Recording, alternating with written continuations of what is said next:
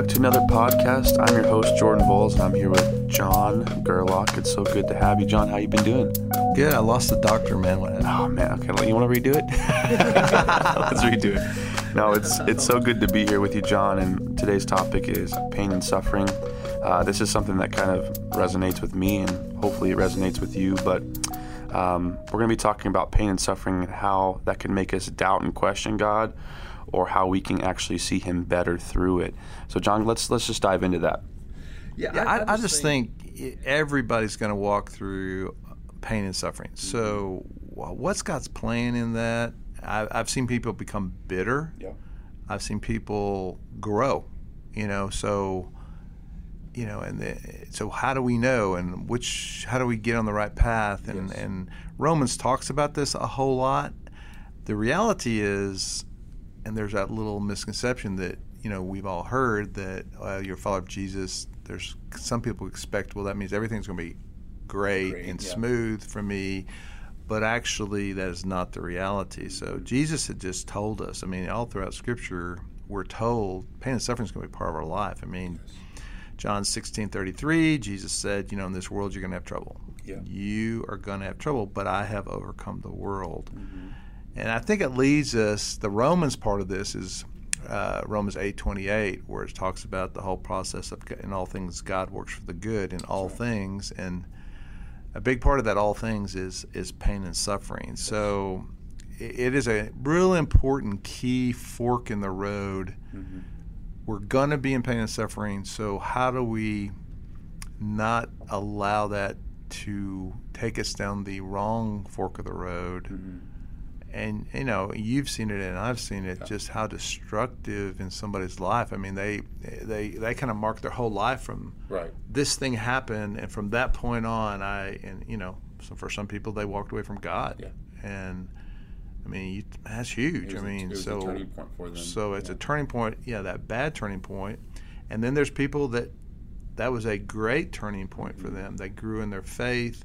They trusted God more. They had a different perspective. God did bring the good. The good was there, and Yeah. they and they got to it. So Yeah. I think what we're talking about today is a big deal because it's how do how do we do that and how do we get there? I remember you talked about last podcast is, is you said the, the, one of the key things in Romans 8:28 is those who love him, right? Right. And when you look, you know, when I was looking through scripture, I've noticed that everyone that loves God, you know, the gifts are without repentance. God's going to use you in some form or fashion if you love him for his will. And no matter what, you're going to have to go through some pain and suffering because if we want to be like Christ, there's going to be some pain. And you notice throughout the Bible that there's many biblical characters that kind of have this wilderness stage in their life where God is, it's a oh, test. And so, what are some biblical um, sufferings, and what are some types of sufferings that we see throughout the Bible?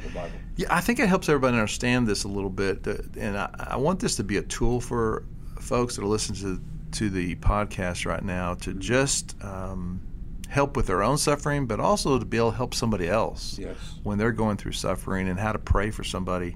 So here's some just some different categories. The first one is what I, I call on the blog, I call it creation suffering. And mm-hmm. basically, this is a really big category that basically says all of creation is tainted, infected because of sin. Wow. So you got stuff like natural disasters, diseases, death. You know, death was never the plan. Yeah. I mean, if we're Garden of Eden, there was going to be no death, Yes. and so that's all part of that category. So that's the one I think a lot of people struggle with. Like it seems random, or but it's it truly is. I think that I think the big deal there is that we underestimate the power of sin. Mm-hmm. I mean, sin is messes stuff up, and this is how badly things were messed up just because sin's in the picture. Texas must have had some pretty bad sin because there's some horrible stickers when you walk outside. Just kidding. So, and another one is just, and we've got to be real about some of this. Some of this, some of the, our pain and suffering we cause. I mean, we do it. I mean, I made a bad choice. I sinned, and I have. Uh, I mean, there and there's going to be collateral damage. There's going to be effect on me. There's going to be effect on people around me, people that love me. I mean, I can, and you know, I always.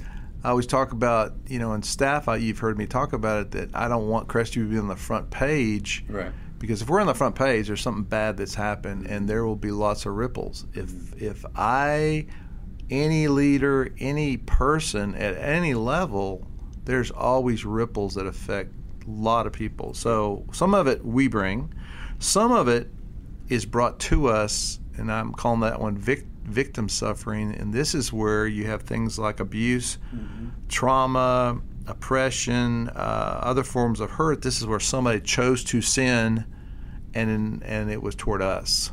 Wow. And so you got that. Then you have you have empathetic suffering, which is basically we suffer because someone we love is suffering. Wow. Uh, we it it spills out on us, and I mean that that's going to happen. And then there's this one's a little different, and it's collective suffering, and it's just that we suffer because we're part of a group, maybe our family. You know, our whole family's hurting right now, kind of a statement. Our whole nation is hurting right now. And then there's, you know, different ethnic groups. I know, I think that's part of the deal about racism is that there is some, we feel pain not because of the group, because of this group that I am part of. Mm-hmm. And so, when the group hurts, we all hurt. So uh, that's just to me to kind of let's let's dig down into suffering a little bit and talk about different types. So that's just to help people that. be able to pray for somebody else. That's going to help a lot of people, John. I think that are listening today. What are some um, practical principles that we can do uh, as we walk through this pain? Like if someone were to come to you and say, John, I'm going through this hard time. I'm going through the hardship. I'm feeling a lot of pain right now. What would you tell them? Yeah, great way to set it up. I mean, to me, this is kind of an if if I'm in uh, somebody said, "Hey, let's go get coffee." We're in a coffee shop, and I'm they're saying, "Tell me how to walk through this." This is what I would tell them. The first thing I'd tell them, and this is so key, is you, you bring your pain to God. You don't run from God. Wow. And That's that good. there there will always be the temptation to run from God. It's just gonna, and the reason God wants us to run to Him is that's how we know His peace, His healing. I mean, you know, one of my favorite verses and a great verse that talks about that, Psalm 34:18, that says, "The Lord is close to the brokenhearted and saves those who are crushed in spirit." Wow. So He's close, but we can run from Him, and yeah. so it's not running from Him. So that's a bit. That's that's, that's one of the real big ones. Yeah. Um, and to me, for one of the things I always you know enjoy about worship so much and how God uses it in my own life is it does make me go, God, you got this. Yeah. Uh, it's not my strength; it's your strength. I, it's that refocusing that worship does all the time, and it's and it's such a great privilege to be able. Absolutely, I think one of the biggest things that Christians forget is that this is something that I've been telling the saints here at, at Crestview is that while we're on this earth, this is the only chance that we get to worship through pain. Like when we're in heaven, like all the tears, all the heartache, all the things that we've been through, like that's going to be wiped away. And even if you look at the biblical principle, is what what we're talking about. You see people worshiping through pain. You see King David worshiping through pain, um, asking God, "What should I do?" In the midst of his heartache, the worst times, you see Paul and Silas worshiping through pain. Like yeah. it's it's a biblical principle that we need to adjust and say, hey, uh, you know, I don't have the strength to lift my hands. I don't have the strength to sing. I don't have the strength to come to church. But this is the only chance that we get to do that through those lies, and no, I think that's a huge so point. Uh, and and you know the stories, and I do too. I know people who have are in pain and suffering and have literally gone. I just yes. like you described. I can't do anything. I can't even sing. I can't even. But because I was in worship yeah. and around worship, God used that in my life Love and it. gave me a great different perspective. And Love sometimes it. that's all you can do, but you got don't disconnect from that. Right. And I think one final thing would be simply our pain and suffering will not last forever. Mm. I, you know, I think I'm just going to go there about this one topic, but I, I just, you know, the, the cliche about suicide is it's a short term solution. You know, I mean, it's a final solution to what is always going to be a short term problem. Yeah.